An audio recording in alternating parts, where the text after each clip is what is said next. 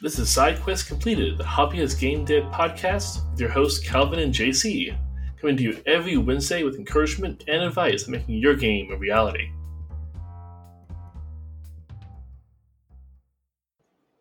Side Quest Completed. I've done worse ones. Yeah. Well, maybe. So, how you doing this afternoon? Yep, uh, not too bad. Uh, had busy morning errands, whatnot, but finally cooling down a little bit. Literally, finally back in AC. It's like 92 degrees here in Queens right now. Just want to say this is also JC talking. In the introductions just yet. Here with my co-host, Calvin, Calvin right. Spielman. Yeah. Um, we actually already had half of that conversation before I remembered to hit the record button. Repeated it just for the pleasure of you listeners, so you got to enjoy that. And uh, today we're going to talk about game developers who inspire us. And at least for mm-hmm. myself, mm-hmm. I'm thinking kind of of the the people who I've interacted with or have some sort of visible present visible presence online that I can kind of get insight into who they are as developers and yeah. think you know people who are like I I want to do a, I want to be that kind of game developer.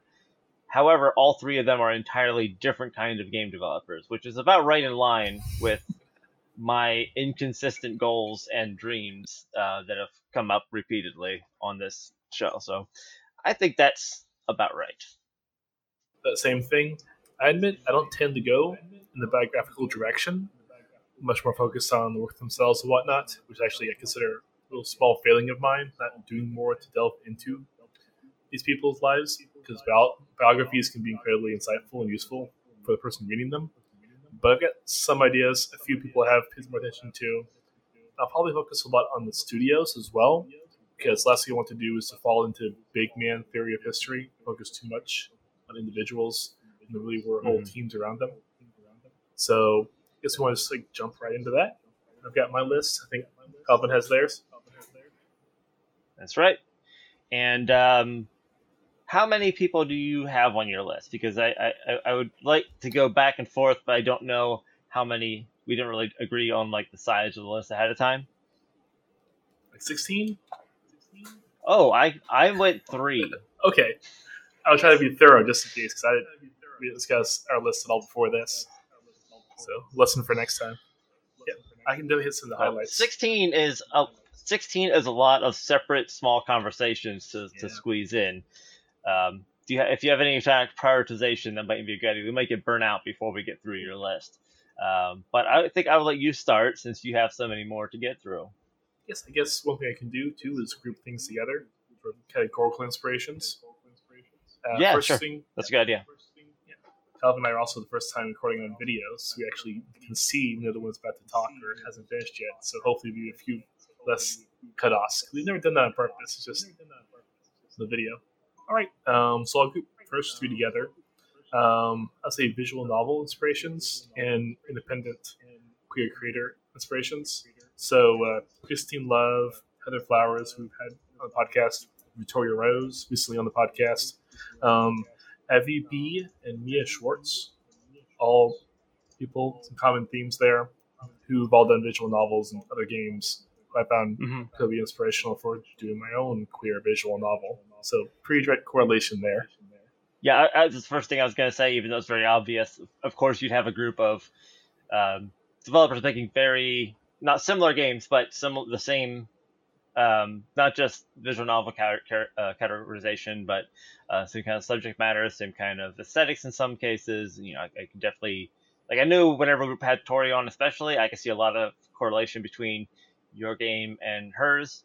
Um, yeah. You share a character between your games apparently, so that that shows how how how aligned they are in in goal and in subject matter. So that was that was pretty cool. Yeah, so, they've all released their games too, which is an important distinction example I want to follow. For for the uh, for the eternal like main hook of our show of games as a side thing because we have full time jobs just being able to release a game is that inspire the big inspiring thing another game developer can do. It's frankly yeah. a little bit of a low bar, um, but that's the reality of trying to do what we're doing uh, with the, the time that we have to squeeze it in. Exactly.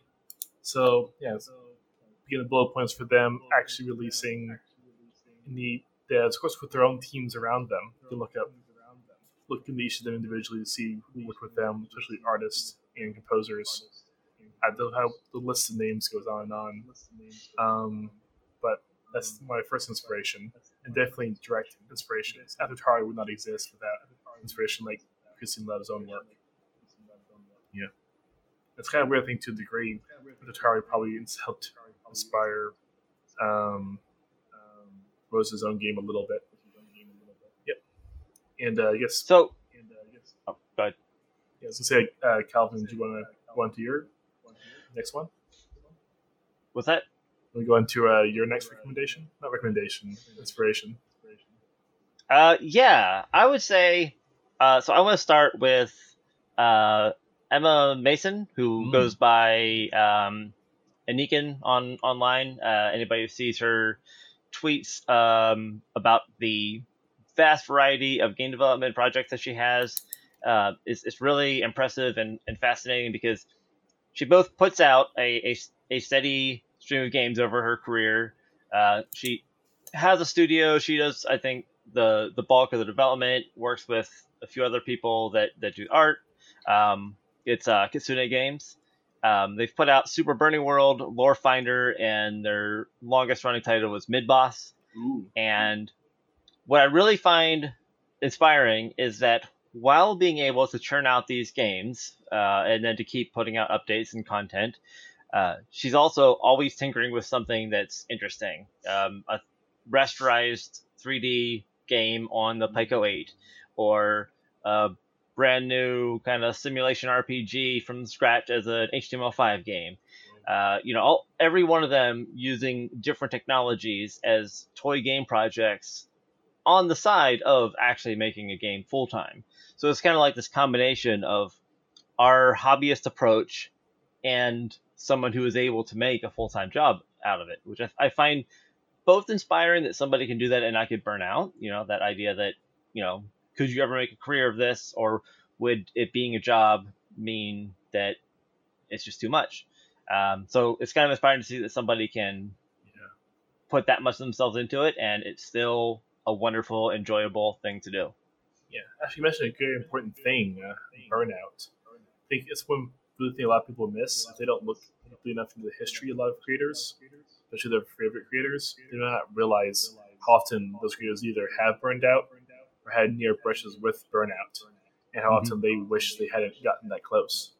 So, a very important lesson for a lot of people who have taken inspiration from things like, say, what's his name, Toby from Undertale, think had probably some serious burnout the developers just they've done less than they could have lower quality stuff because they overworked. So it's easy for us to see the incredible results of that kind of incredible labor and not realize the personal toll that can be there. So both positive and negative takeaways from people's biographies.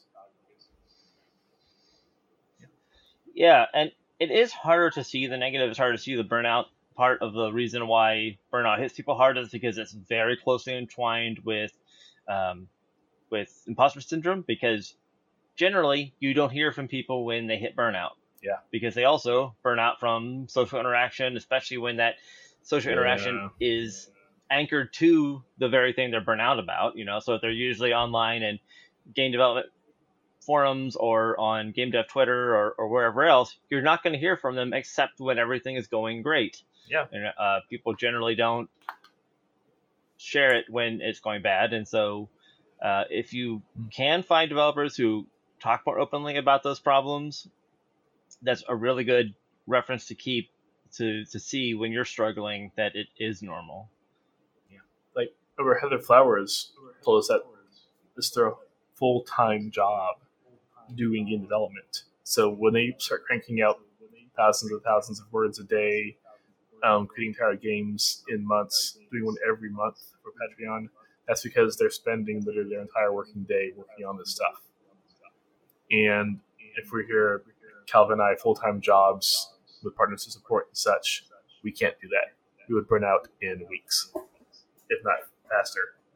And so, if you're here as a hobbyist game dev or aspiring indie game dev, definitely pace yourself according to your existing workload. Yeah, and that's hard to compare. Like we know that Yeah. we're just doing this on the side when other people are working full time, but it's hard to put even if you put it into numbers, it's hard to really scale that in your mind to expectations. Yeah, like I would much rather see you, listener, put out one game every three months for ten years, and put out five games in five months, and then not see any more for ten years. Mm-hmm. Yeah. So, Uh, um, what would your next category be? Oh, good question. Let's say big name inspirations, with again the caveat that these are just famous names with huge, sometimes giant teams or entire companies behind their efforts.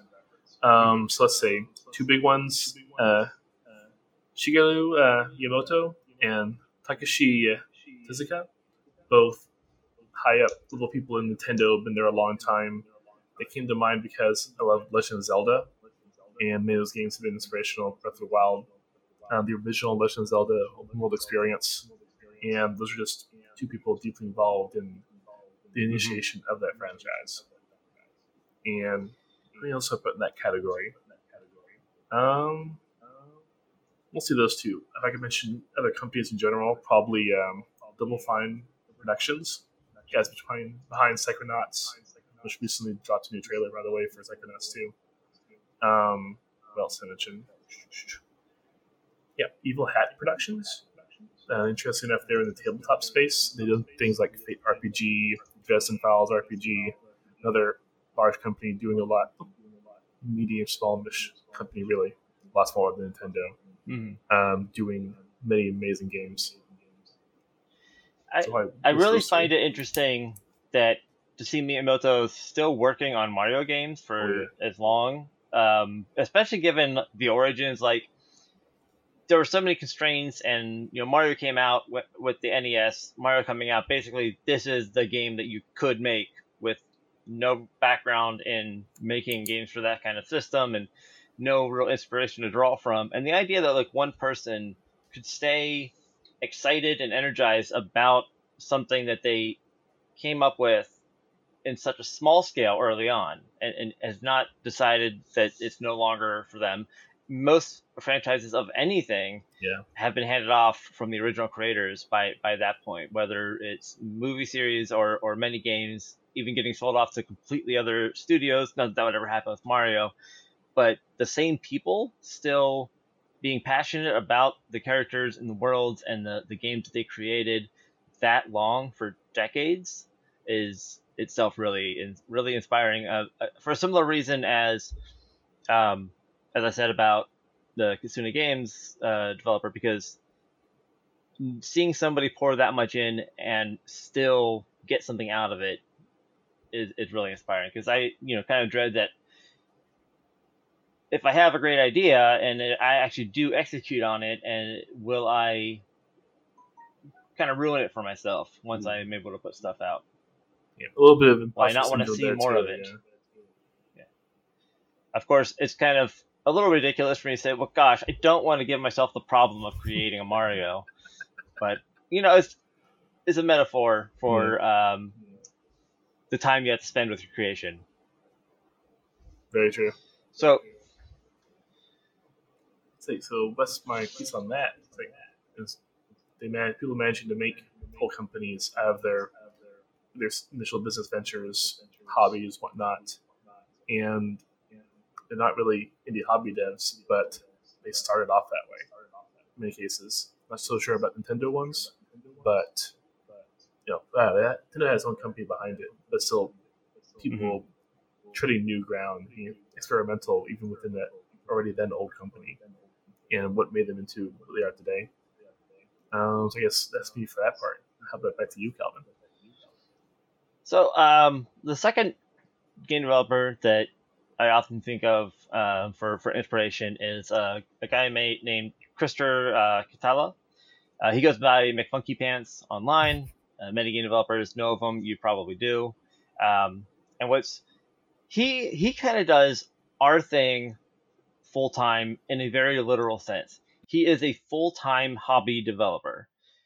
I don't know where all of this money comes from. I think he does some small contract work. He does a lot of teaching and mentoring, um, and and running uh, projects online that that inspire people to make games. He runs the one game a month club. Uh, he runs um, another kind of like uh, class based create game projects uh, in, in teams um, lessons that, that he runs.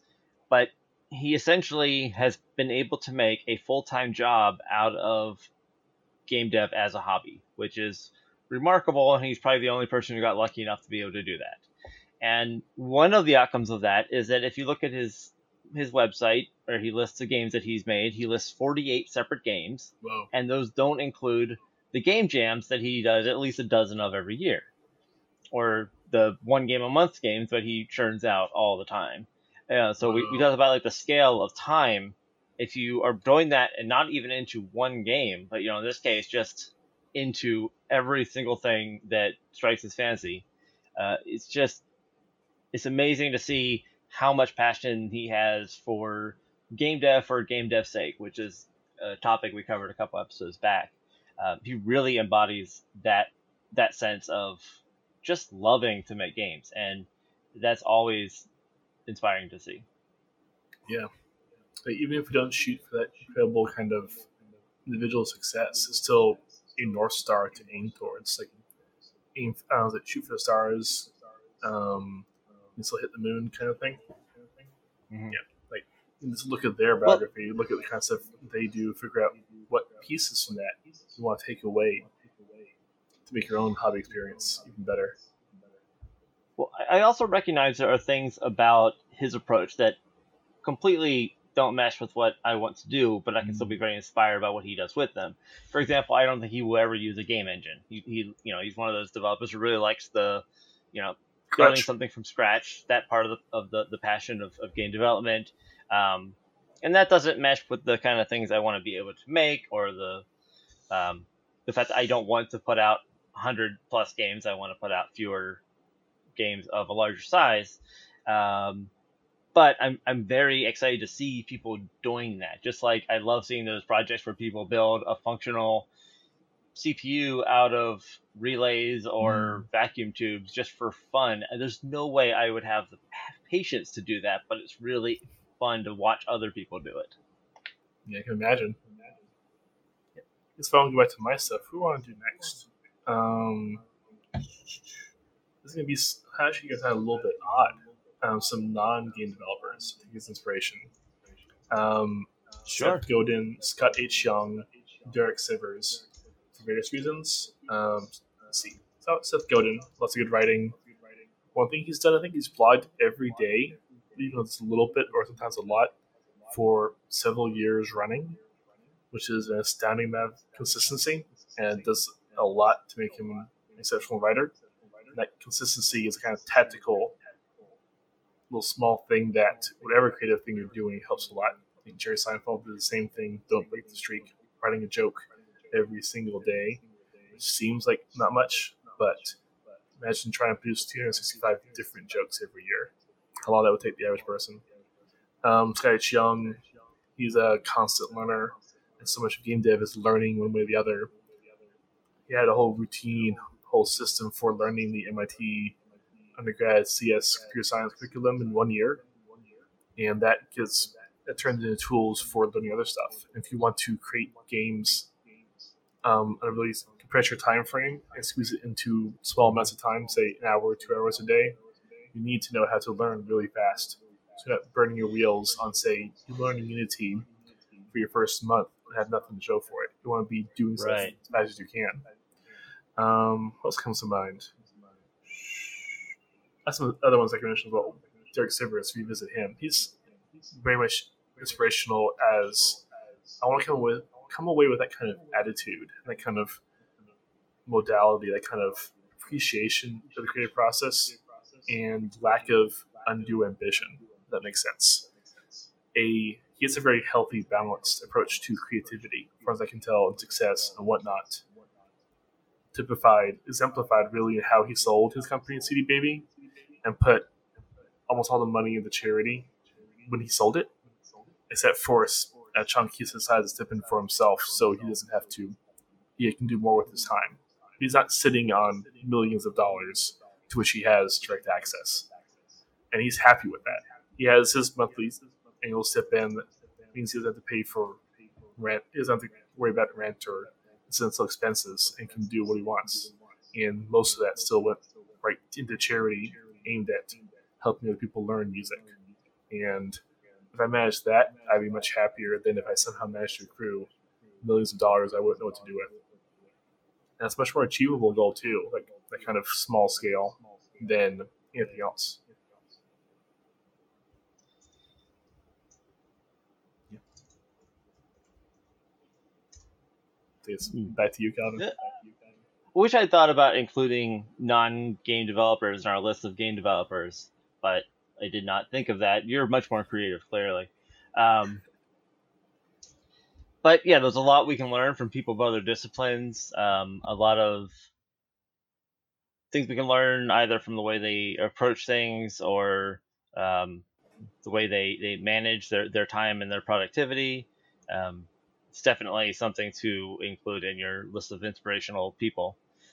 Uh, so my third, and I now have four. I thought of a fourth person that I've added, so I, I, will have a little bit more. But my third person is another developer that I've mentioned before, just like I'm sure I've mentioned the last two before, uh, which is Jeff Vogel of Spiderweb Software, um, and he is the complete.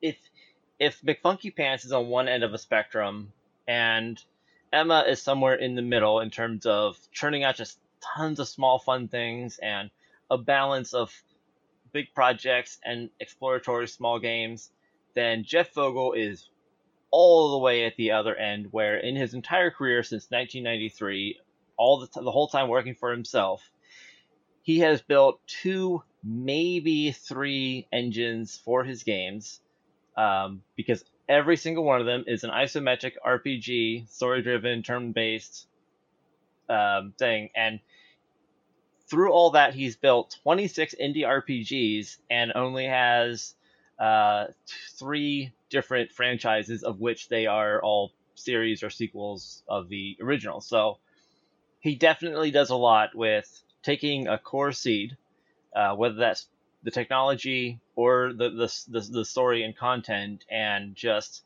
doesn't stretch it out, but keeps pulling from it, keeps growing new mm-hmm. things from it. Um, in a way that you know he takes what he loves to do he gets good at doing that thing and he just keeps doing it. Um, he's been able to keep coming up with new stories and new adventures to build his his games around. Um, w- without building a lot of different kinds of games he just makes these one things and makes them well.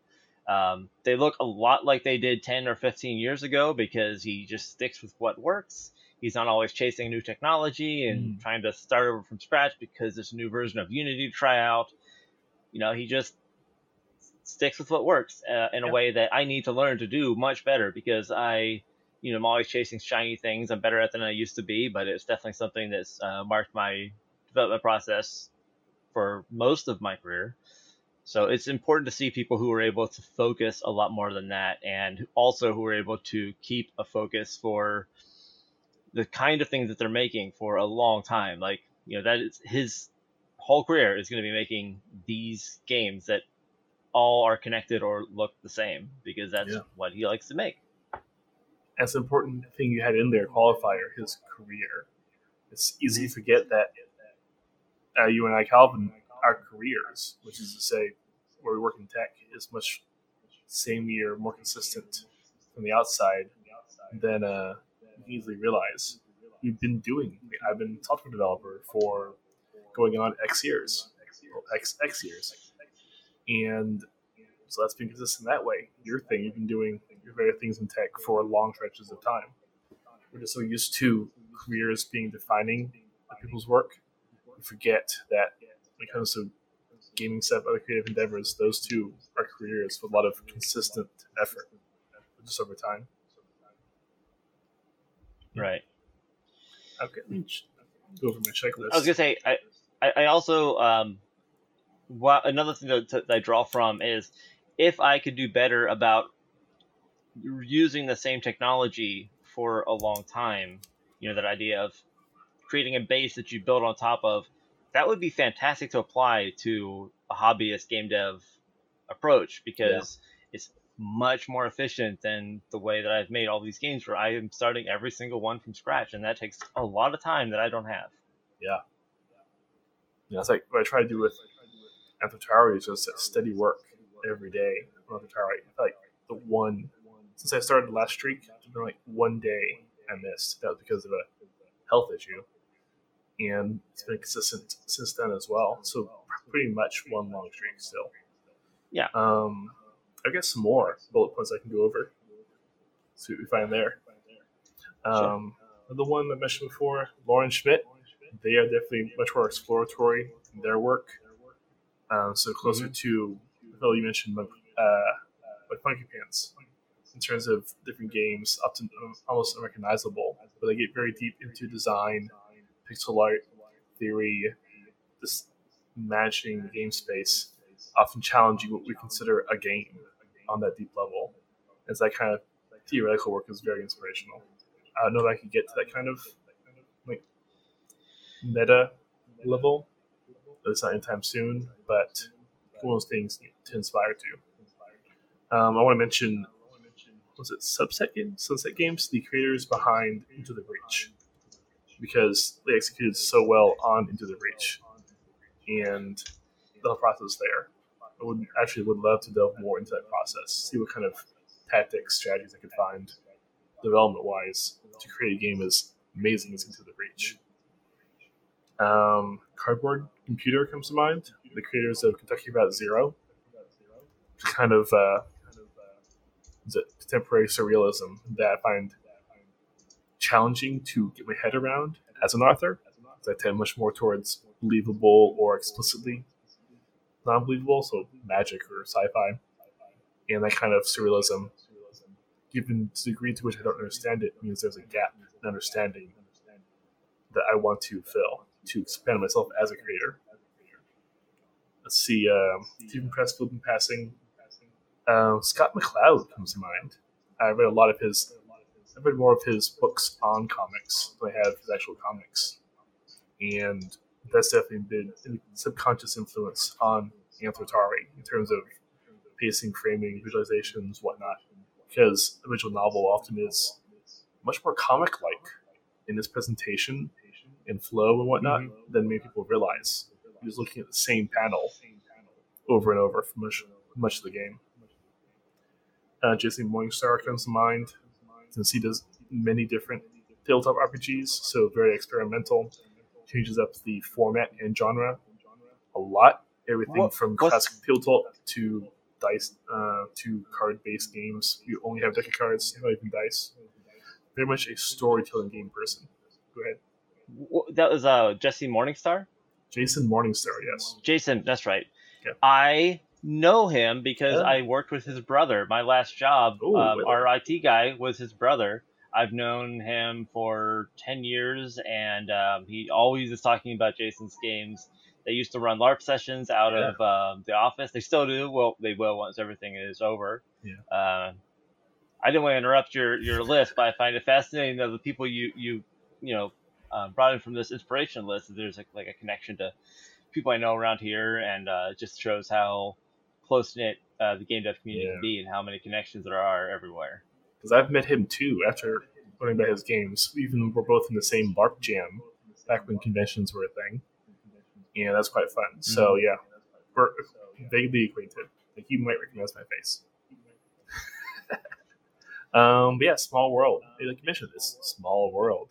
So side note, um, be kind to the people you meet in game dev because they're probably going to remember you and you're probably going to run into them again later.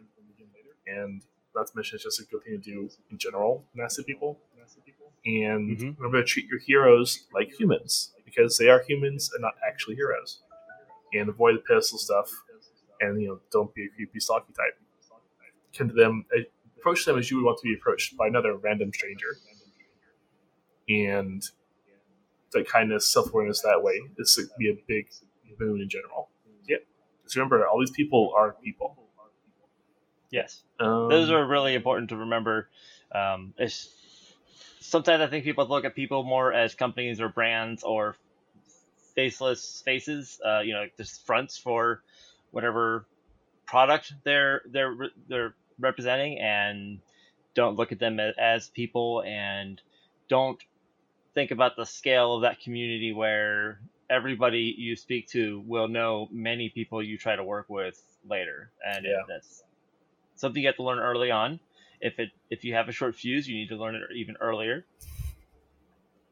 Um, I think that um, we are at a good time that we should shift into um, some updates that we've been doing.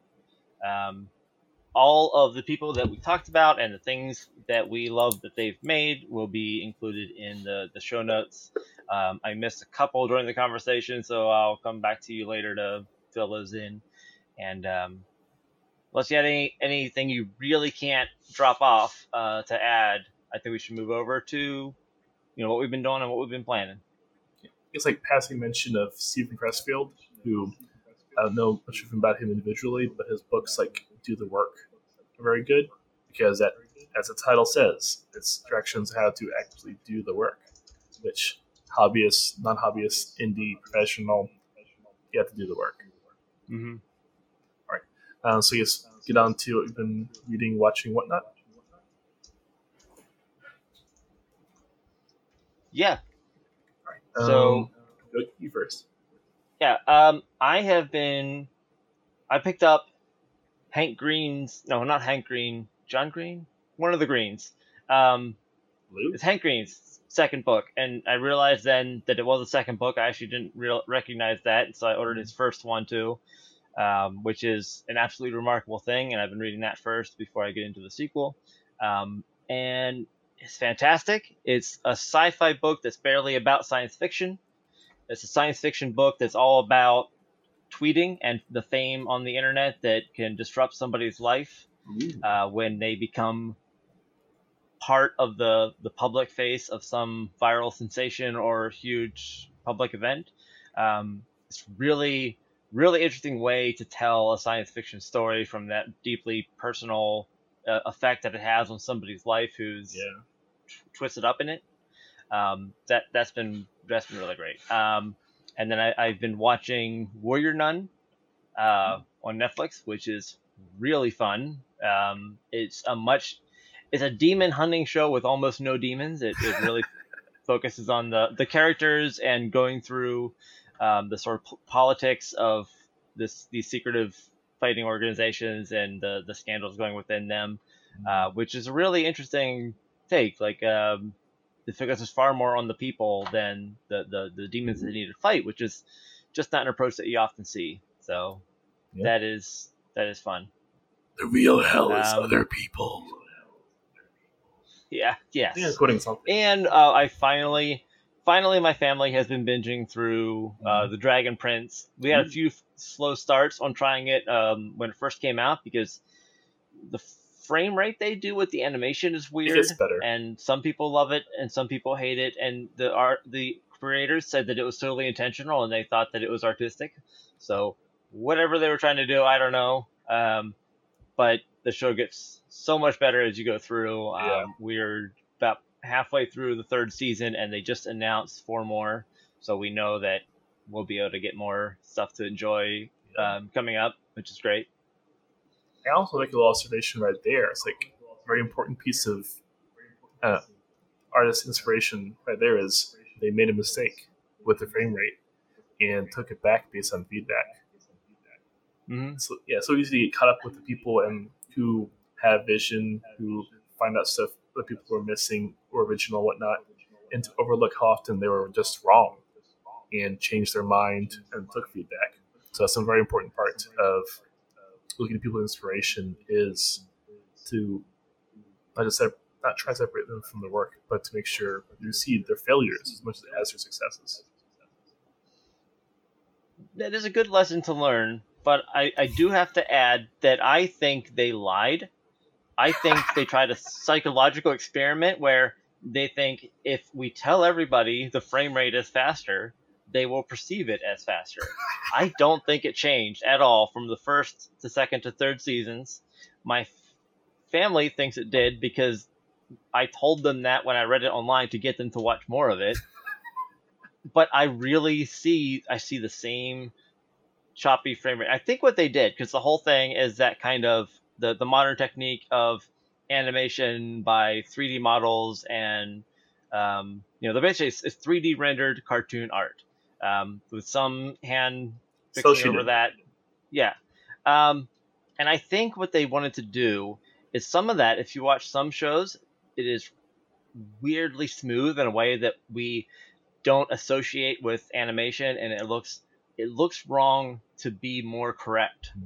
In, in that regard. Smearing. I think that yeah, I I think that they tried to make it look more hand drawn by giving your brain that feeling of the lack of the the needing your your brain has to fill in the gaps and yeah. if your brain is doing that it thinks it's watching a drawing and i think that's what they were going for in terms of doing it on purpose and i think that they still do it a lot by the third season uh, i don't really see much difference but also once you're watching it it just sort of goes away i think yeah. it actually does work kind of like with 3d movies if uh irony of 3D movie is that if the movie is engo- uh, engrossing, you're not going to notice the 3D effect anyway. Mm-hmm. If anything, having that little bit of like weirdness with the glasses is going to distract you from immersion.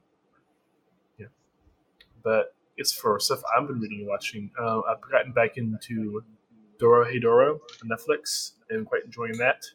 It's very interesting character development and mystery, both in terms of the world setting is very mysterious because something is really off about it, and was also being distressingly familiar. And there's the immediate uh, mystery of the main character who has a lizard, a lizard head for a head, which is not normal even within that setting. And then other mysteries building up as we figure out how big this whole thing is.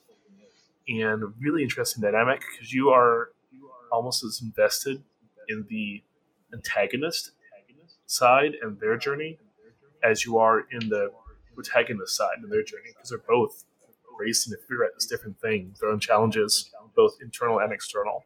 So that's some interesting writing right there.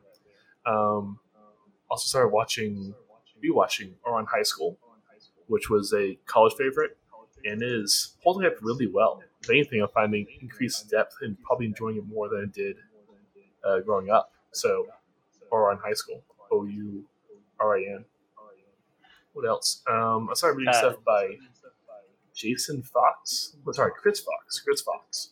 Um, books like Five Thousand Words Per Hour. Um, what else? Lifelong Writing Habit, which obviously applies to a lifelong game dev habit. Hopefully, going to start reading his plotting book soon. Those are like two-hour reads, really short, and like a dollar for the Kindle book. So not much excuse not to give them a try some of those sound familiar and other ones don't. So I, I, I don't usually like if I find like um nonfiction books like that, I don't typically go and like look for more stuff by the same author because I don't find that they're usually very consistent. Um, but if you uh, if you advocate for the the author himself, I may look at more things from that um, and other things that he's put out, especially the short reads. That is really yeah. good for productivity and self help books because if, if if they're really long, which sometimes they are, um, it's too much I think to absorb and implement and be able to know if it works. Um, more bite-sized uh, collections of, of tips and, and help are much more straightforward to actually apply yeah. to your life. Yeah, like the lifelong writing habit book. You mentioned the trip you had the other day, whereas hour there, hour back. That would have been the entire book as an audiobook, mm-hmm. and was one trip and it's probably nothing you haven't heard before. At least I know I haven't heard before, coming from a strong self development background. But it's all there, concise, punchy, with specific exercises to do that makes it hard to ignore or forget the advice. Because if this that useful tip is buried within 300 pages, um, a 16 hour read, you're going to lose track of it. Whereas if it's just 20% of the book, you can't really ignore it and it goes beyond writing too. It's more of a pure important life stuff that applies to all creative and journal endeavors, as contextualized within a writing habit. Yeah, so I really recommend it for anyone. Uh, what else? Haven't been reading much manga at all because I can't exactly hop out to the Japanese Right. bookstore after work every week. But I've been reading a little more One Punch Man because that's the I've been reading that on the Kindle, so easy acquisition. Mhm. Um, gaming, um, Panzer Dra- Panzer Paladin just came out like two days ago, and I'm loving that so far. Reminds me a lot of Shovel Knight in the best ways, very Nessie feel, and feels very bite sized. Like you can just get in, get out, and enjoy it very Mega Man style without ever dragging on. The levels are pleasantly short, and the weapon system's interesting because you think you would get really antsy about throwing, literally throwing away your weapons and breaking them, but it's enough of a rotation that your equipment, your loadout, always feels fresh. You're changing out weapons over the course of the level and collecting them over the course of the game. It, it looked interesting. I saw some people sharing screens of what is some kind of custom weapon system that Yes. it looked like you can actually draw the weapon and apply points to different attributes so that they're so balanced. That that's really cool. I'd Yeah. love to see how that plays out. Uh, does it work for anything other than the weapons? Like any, are there any kind of like items or armor or other equipment that you can customize like that? Well, It's it's an great for interesting seeing. idea. It's great for seeing decks if you don't want to, because you know exactly what people started drawing as soon as they had the option to upload online. Uh-huh. Um, but yes, that's the only thing that there is to equip. It's your mecha never changes aside from linear upgrades. Your individual self, tiny person, um, doesn't change as far as I know. I haven't got an upgrade yet because you get upgrades by acquiring weapons, and there's also weapons that you can burn through. And I burned all of mine on one boss fight. it was just like toss, toss, toss, toss, toss. Um, but yeah, I haven't tried that system yet. I haven't tried the Forge, like the Ironsmith system yet, but it looks interesting and fun. And because we have such a limited palette and limited pixel size, it's much more accessible for fiddling around with pixel art than most any other game would be. Even the palette and color range is limited, so you're not thinking which of these 500 colors I'm going to use, like which of these small number. Uh, anything else you've been playing for the last week or so? Uh, Animal Crossing, of course, the bug hunt yesterday. That was nice. I'm Mhm. definitely stepping dramatically away from Animal Crossing. It's like I managed to eventually break the chain of playing every day, and that's better for it because when stuff does happen, it's a little more interesting. I wouldn't be surprised if the game actually, like, it's intentionally more, like, I wouldn't be surprised if it saves special events for when you haven't been there recently or something, opposed to like a purely That linear purely calendar based. Yeah, that that would be a smart thing, but they seem to really like tying it to the real world calendar. Yeah. And, and clock. So well, I guess we'll see. Yeah, they want Um, to I make you realized- yourself. You know. I, I realized I forgot to cover the games I've been playing at all. I talked about the books I've been reading and the things I've been watching, and I forgot to mention I'm I'm still uh, I've been playing through Doom Eternal. I can't remember if we were play- if I was playing that last time we talked, but I I love the first one, so I picked that up. Um, I've been enormously disappointed, but it's a very fun game. Uh, both both things are true, and that Yeah. is it is a fun game, but it is a it is disappointing as the compared to the expectations of a sequel to the 2016 Doom. Um, Is it really it a sequel? Technically a sequel, but Uh, it is presented much differently. Um, the story is paper thin and almost never mentioned. Um, the rationale for what you're doing and why is not there. Um, the game is much less tense and has no real scary moments. Um, the fights are even easier. Um, there's this weird cartoony platform vibe to Hmm. this super gory, ultra violent first person shooter, which isn't a, it's not terrible. It's not done badly, but it's not what it is a sequel to. It's very weird. Such a drastic change in tone and approach in the sequel like that. Uh, for example, like there's a lot of actual platforming elements and Hmm. monkey bars to swing on. They actually call them monkey bars. um, there's essentially like parkour elements in it, uh, which feel weird. All of the pickups are brightly colored and almost cartoony looking. Um, your health is po- is actually bottles of potion, which makes no sense for the Doom story. Um, there's no explanation for what happened between those games. Like you show up in this giant ornate gothic fortress flying through space um, that you have at your disposal. No, re- no reason why you have that. Nobody knows. I tried to find out, and nobody has any idea where this thing came from. So what happened between these games is just they just they skip it, um, and it, it is fun, but I wanted more of Yeah. of the last thing. So um, I'm gonna was like- finish it. I'm most of the way through, and I've also been playing Frostpunk finally, Ooh, uh, good one. which was a good and far more depressing than I expected when I started, and I expected to it warn to you. be depressing. I tried to warn you. I knew it. I knew what it was getting into it. Um, but it is it is fun. Um, I think I already lost my first game. I ran out of wood Mhm. before I could build the drill to get more wood. So Yeah, this won't be the first Um, time. This won't I be gotta- the last time. yeah, I'm sure. So I'm gonna try another game of that soon, and um, I also picked up a lot of games on the Steam Summer Sale. And as soon as I finish this uh, Doom Eternal playthrough, because it's one of the games I picked up on that, I'm gonna start Mhm. working through more. I also picked up Titanfall 2 and then a bunch of smaller games. And this time, I made a commitment to I am going to play all the games I bought, and I'm going to play all those games before I play anything else on my PC because um, while I bought all those in July, I'm going to hold off till August before I spend more money on video games and pick up Paper Mario, uh, the new one that just dropped. I, I've been I've been putting it off so that I can finish Doom Eternal, but I'm, I'm really excited to pick that up maybe this next weekend. Have a name for the YouTube series you should do to cover your adventures. Call it Calvin Tunnel Syndrome. I don't get it. Like carpal tunnel syndrome. Oh, but that Like, would hurt my. like you're going to get from doing so much gaming. Oh yeah, yeah, yeah. I was thinking like I thought it was a play on like tunnel vision. There's a little bit of uh, that in and there so too, couldn't actually. fig- I couldn't figure out what it meant there. you focus Sorry, I think I, I ruined your joke by not getting it. I'm good at that. How could you, Calvin? How could you? Clearly, I need to work on my um, joke writing streak, which is currently at zero. Apparently. oh, I So- should mention too. Um, VR chat.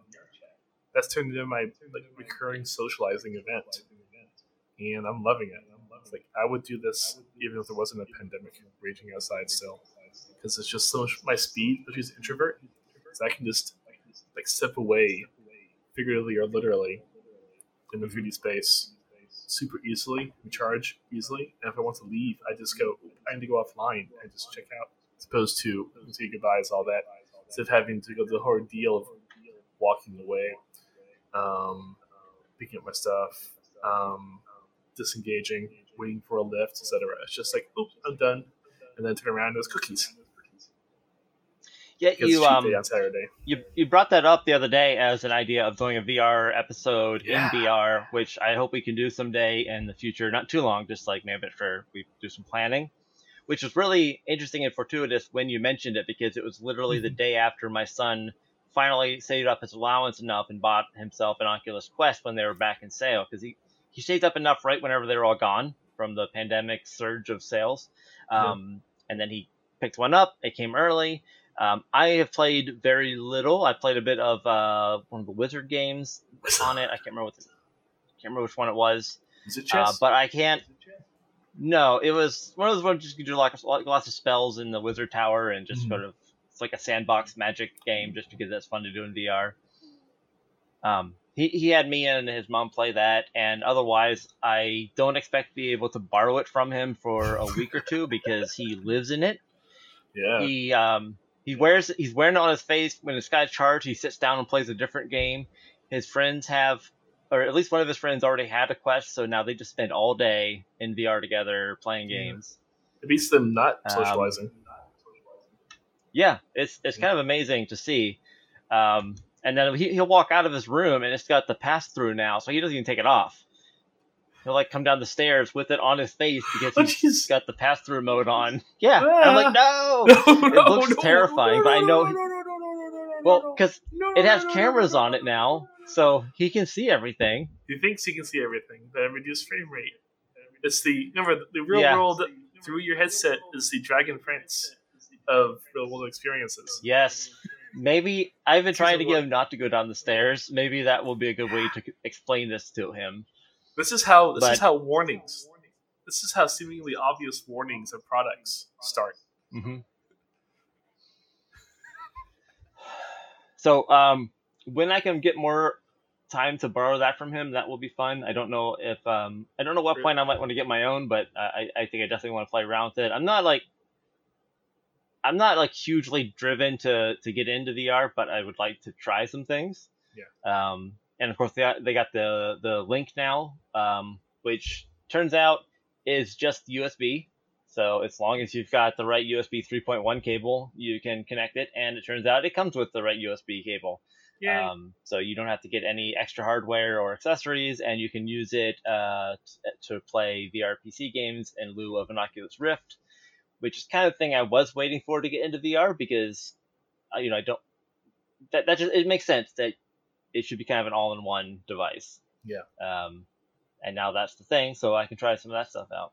Sweet. Yeah, Claire and I just set up. We have the HTC Vive, and we just last night set up the ceiling mounts, so I'm not constantly tripping over the cable. That's been trippy. Well, that's been trippy in the good way, in that I've, I certainly don't feel the cable. The tug on the cable is almost non-existent. So it's like it's so almost like you're headless, like you're cordless rather. And that was, you know, that was like what s- stick some things on the ceiling with little hooks and some little tie things, and surprisingly simple for a much improved VR experience. Hmm. I think That's, that's yeah, that's something that we'll need to look into if we do a lot of the hookup to the PC. Of course, it's all wireless for the Quest games since it's all um, all in one, which is handy for my son because um, he would trip all the time. So I have to make sure, especially because he won't take it off. I have to make sure he closes his door so that the cat or dog doesn't don't wander in his room while he's playing and get stepped on. I'm just waiting for the next DM, the DSM, the DSM six medical guide to have like a rhinokinetic syndrome, was to say repeated damage to the nose from tripping over your cord while wearing your Mm. headset. Mm-hmm. Well, I mean, the, the Tommy here. headset would protect your nose, I think, because it That's true. you land on it before anything hit your nose. Oh yeah. So Okay, so I think we should should. damage to your wallet then as you break more VR Yes. headsets. That's true. So we should probably um, uh, move forward to some uh, game dev progress and plans. Yeah. uh, we've talked for almost an hour and we haven't talked about our own games, so I think we should probably get to that. yeah. Um, so what have you been up to?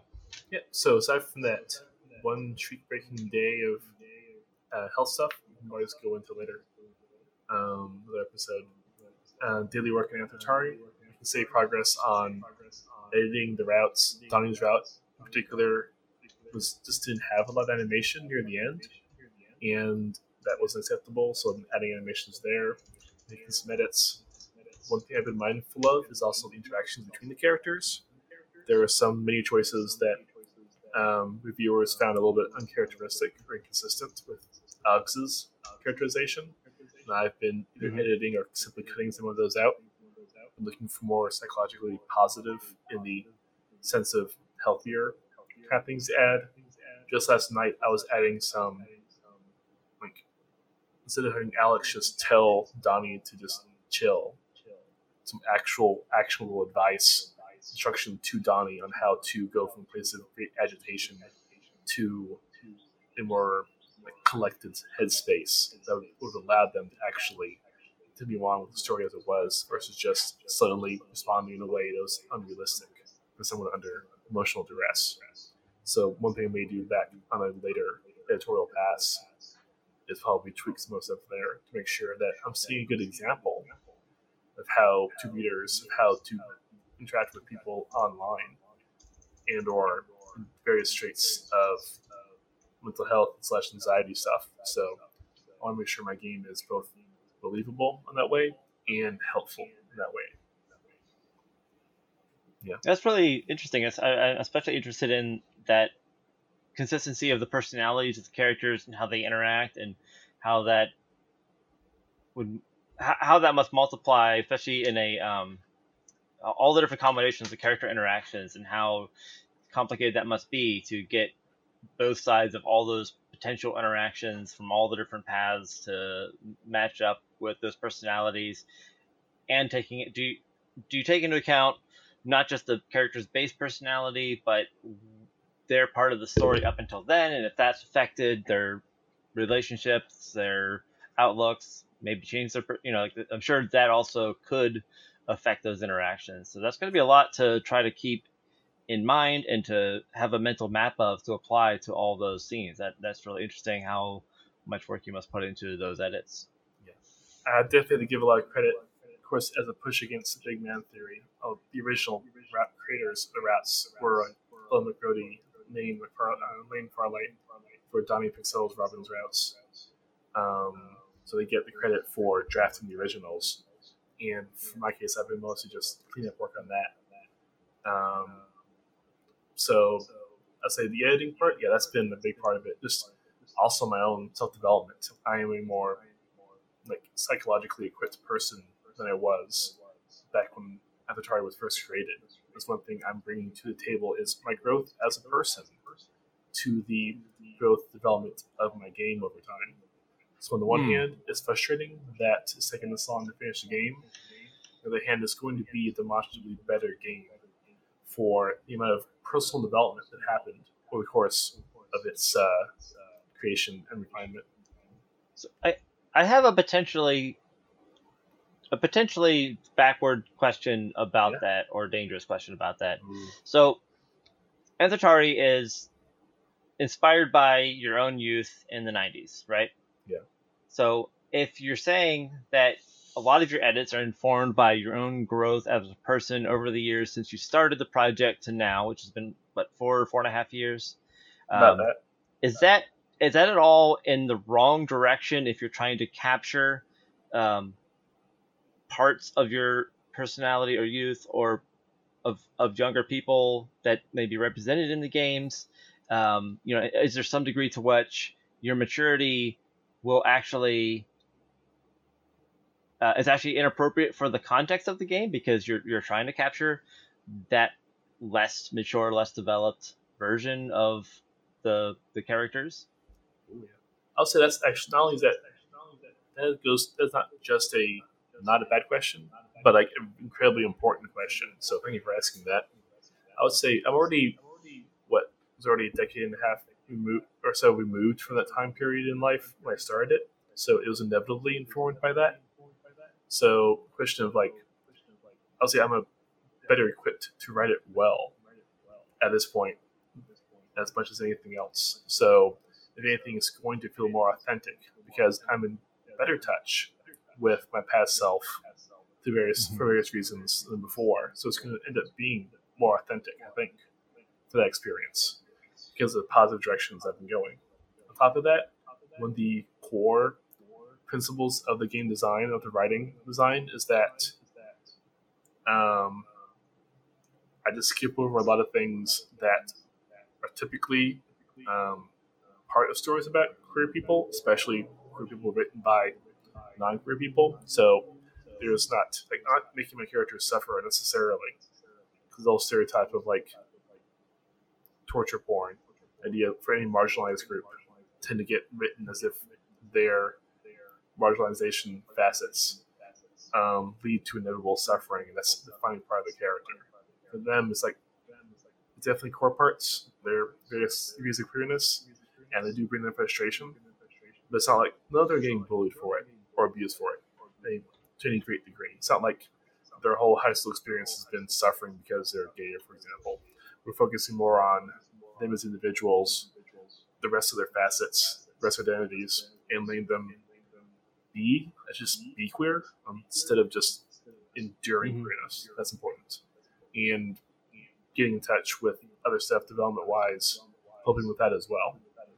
And third part, definitely, I want this to be, it's always supposed to be something people are supposed to learn from, um, help them reimagine, reframe their own negative high school, early college experiences in a better light and process that would be great. And so my own personal development over that time frame works in that same space. So I would say personal development in those four years has been across the board um, better for Anthotari as a work. It's a That's, that's interesting. Um, I, I'm fascinated by the um, the length of time that you put into the game and, and how that how that includes all these.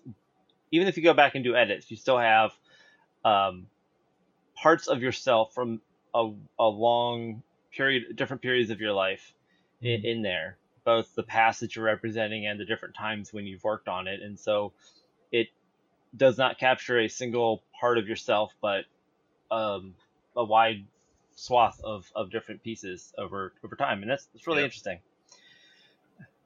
Uh, what do you plan on doing for the next week? Um, more the same. More of the same, or anything? any particular specific goals?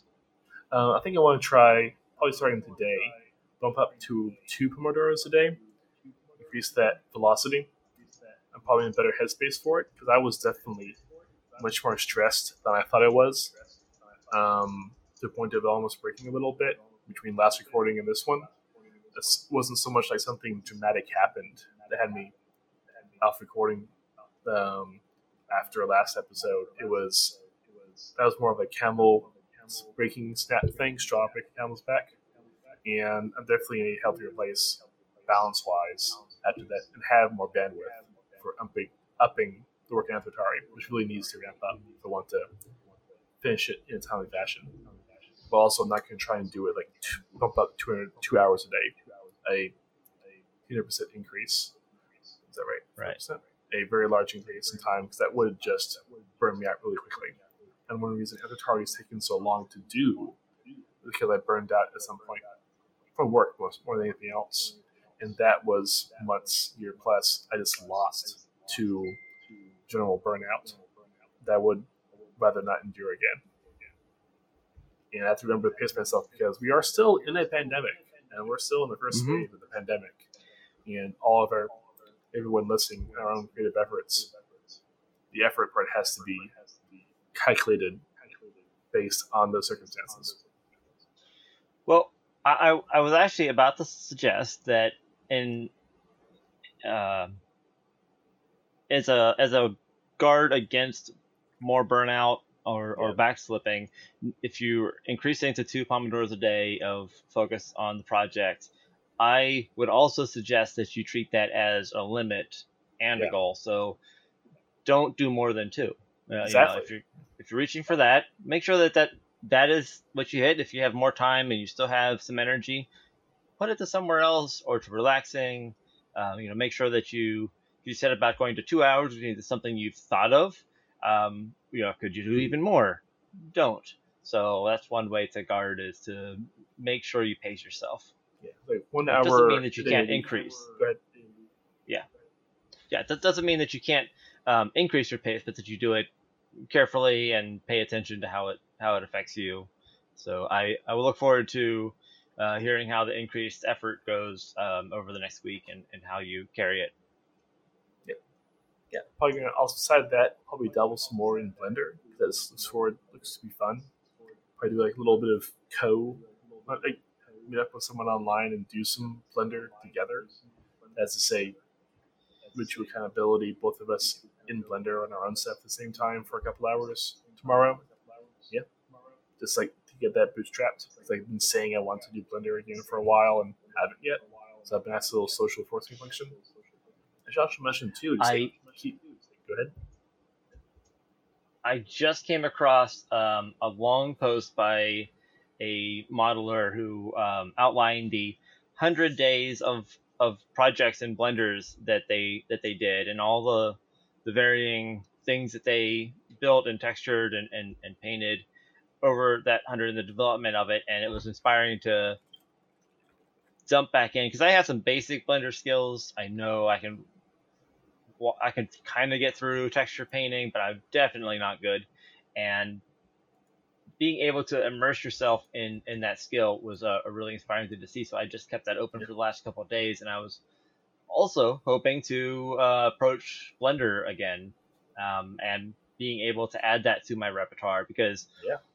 One of the things that I keep coming back to that I need to remember is that I am a programmer, but I was an artist first, and it, Hmm. I, I need to tap into that both to add more variety to what I'm what I'm doing, uh, to be able to, to exercise that part of me without taking away from the the games that I'm trying to make. Um, and you know, it might change the games I make a lot. I think that there's a future that is no pixel art for me because I I really could do I really should do things that um, that stretch that art muscle that I haven't done a lot of, and Blender is a good way to get into that. I can see it now. The Side Quest Completed YouTube Blender channel. oh yeah, I'm up for it. Sweet. All right. Um, how's your own creative stuff? What you go to, Calvin? Good. So, like you, I recently realized that I've been more stressed um, mm. than I realized. Um, that everything, as far as the way the world and life has gone lately, I mean, life is good personally, but there's this the, the constant background stress. Um, I realized that I think a lot of the ways I've been dealing with it is checking out for large swaths of the day. Mm. Um, we always give part of our updates about like what we've been watching. Um, I think that one thing we don't say is how many hours of that have we been watching. Yeah. Um, and I say like the I, I, I usually I highlight things like the new things I'm watching. I don't say that in the last month I've binged the first three seasons of Community and I'm still working through the second half of the show, and then I've also worked through five seasons of different CW superhero shows as junk watching in the background while I do nothing. Um, so I'm trying to take stock of where my mind really is, um, what I, I, need to do uh, to what I need to take away to have the time and energy put to better things. Um, and a lot of times, just being aware of where your mind yeah. is helps a lot. Uh, have not, I had not for a while been doing almost any active work on my game because I didn't really do any active work on anything outside of work. And it's not that work was burning me out because I actually work is going fantastic and I have no problem there. Um, home life is fine. It's just I just I, I, I enjoy my work. I enjoy the time with my family. Um, part of it is also all time is either work or with the family now, so it's there's no structure to the day. Um, oh, so I'm yeah. trying to start oh, to yeah. build structure into the day, which is important. Um, because I think what happened a lot of times is I would have a lot of low quality time with my family where we're just kind of passively watching things, and I'm trying to work towards um, more intentional time so that it feels like it's okay to go and do something else I want to do. Um, I think what happens a lot is I could sit and watch TV with my wife for three hours, and I would feel bad about going upstairs to my office to work on something because I should spend time with her. Because if we spend three hours watching junk TV, um, we're not really feel. It doesn't feel like time spent together too much. Not not in a way that's really adjacent. fulfilling. Yeah, time yeah. spent adjacent um, to another. Same. That so, a whole separate podcast. Better time. Like better time treats up. yeah, yeah. Um. So with that all said, in the last week or week and a half, I have gotten back into development of Last Stand of the Mushroom. Um, I've added Shield Maiden Vikings that Ooh. carry shields to block the attacks by the mushrooms. Um, I've added uh, river and bridge sprites um, that the pathfinding can now utilize so that the Vikings have more of an actual navigation towards your uh, your units, your Actual mushrooms. Path. Um, and yeah, and this is starting to, to build up ideas about how I'm actually going to create level design, um, what the actual challenges and structure of the progress is going to be, along with the different win conditions I had previously implemented on the levels. So I'm happy for that progress to um, to be moving forward again. I've been working on it a little bit every day for the last 10 days at least, which is the longest streak I've had in the last few months. Um, even if I worked on it frequently, I'd always be at least like every other day. So I'm getting something done every day. I'm reading every day. I'm trying to get a little. I'm trying to of all the things I want to get done. I just need to do a little bit every day, and that's my goal. And it's going well, mm-hmm. and I'm looking forward to, to keeping that up. Um, I think I'm getting to the point that I want to put out a prototype and share mm-hmm. with a couple people and get some feedback, which will mostly mean that my next week will be focused on bug fixes and making sure that it's very incomplete but playable. So I'll be Very putting good. that together, and um, I'll probably ask you to play it and see what you think. Looking forward Um, to it. and I'm gonna I'm gonna get some. I don't get feedback from my games often, and I'm trying to make this is a a, a project where I want to change that and start seeking feedback and start incorporating what I hear into it. Um, so it's still early enough that I can do that and um, make some changes early on if I need to. That reminds me. Um, I released a new demo for Atari. I saw that. I haven't got a chance to play it because I've been playing Doom Eternal. Yeah. So, uh, did you get much? Um, did you get a lot of bites on the demo yet? Um, how was the response when you put that out?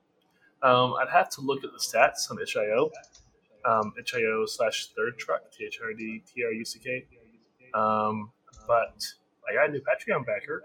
That's what really counts. Yeah, Yeah. The thing is, one Patreon backer putting down five dollars a month is a lot more validation than hundreds of views because they felt like it was worth not just their time to play, but their money on a recurring basis, and that is huge. That's material validation. No amount of eyeballs can compare to one wallet versus infinite eyeballs. So, I, I am curious. Did you consider um, making the demo a Patreon exclusive? Uh, no, because it's a promotional thing. Uh, what I do for the backers is that beyond a certain level, they get periodic complete builds of the game. I'll be doing that. Oh, so they, they already get something like they already get their own type of a demo that's Yeah. even more complete. Okay. they get the game. Yeah, just different Yes, iterations yes, of it. Yeah, yeah. Okay. Uh, did um, did, so if the demo is not just a version of the game that you haven't completed, it is an intentionally truncated experience. Um, how did you go about that? Like, did you just block out some of the content? Um, did you start it from the beginning, or did you demo? You know, like sometimes demos are like a level somewhere in the middle of a game, so that you can kind of see what it's like once it, all the elements are in place. Like, how did you go about taking the the full game as it currently is and exporting a, a smaller subset of that as a demo. Yeah. That, even, that stuff there you can even do a whole episode on it. But quick bites. Um, so that's from the beginning. Um, added uh, inflection points where normally this, given route would carry on, but for the demo it just diverts quickly. Like say, oh sorry, I have to log out, and they log out early. And after you go through all the truncated, shortened routes, you get thanks for playing the demo. Here's where you can find more information. Here are the credits. And so it's a very much a truncation from the beginning. For some action game, it would make sense to do in the middle, but for a visual novel, you need that context. We can into Yeah. that on some other episode. Yeah, that would be that would be really interesting to maybe in a future episode where I've done a demo as a build as well and we can compare notes. Um, I like I like that sounds interesting how it's not just one linear snapshot, but these and it sounds like you worked the demo cutoff into the mechanics of the game itself. Yeah. Uh, with the, the going offline in, in the chat, I, I, like that. That's that sounds like a, an interesting, really natural way of packaging the demo in the um, the language of the game. I like that. Nice. Put that. So I'm trying to open up the spreadsheet for a topic to put in there, but it's also just screaming at me. We- laptop's just I- like, and we will of course link to um, to that demo, and I will link to my prototype if I if or when I get it out from our website, and uh, along with everything else we've talked about. Um, we have way more than usual to um, include in show notes because um, the entire topic was other people and the things that they make, uh, and we had a lot of people to talk about, and all of them have made a lot of things. So there will be a long show notes list um, that, that I will be putting together.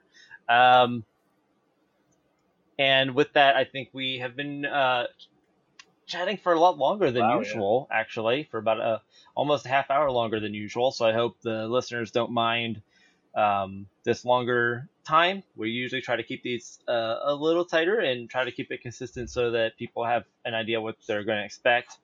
Um, but we also are extremely unprofessional, so you know you don't know what you're going to get.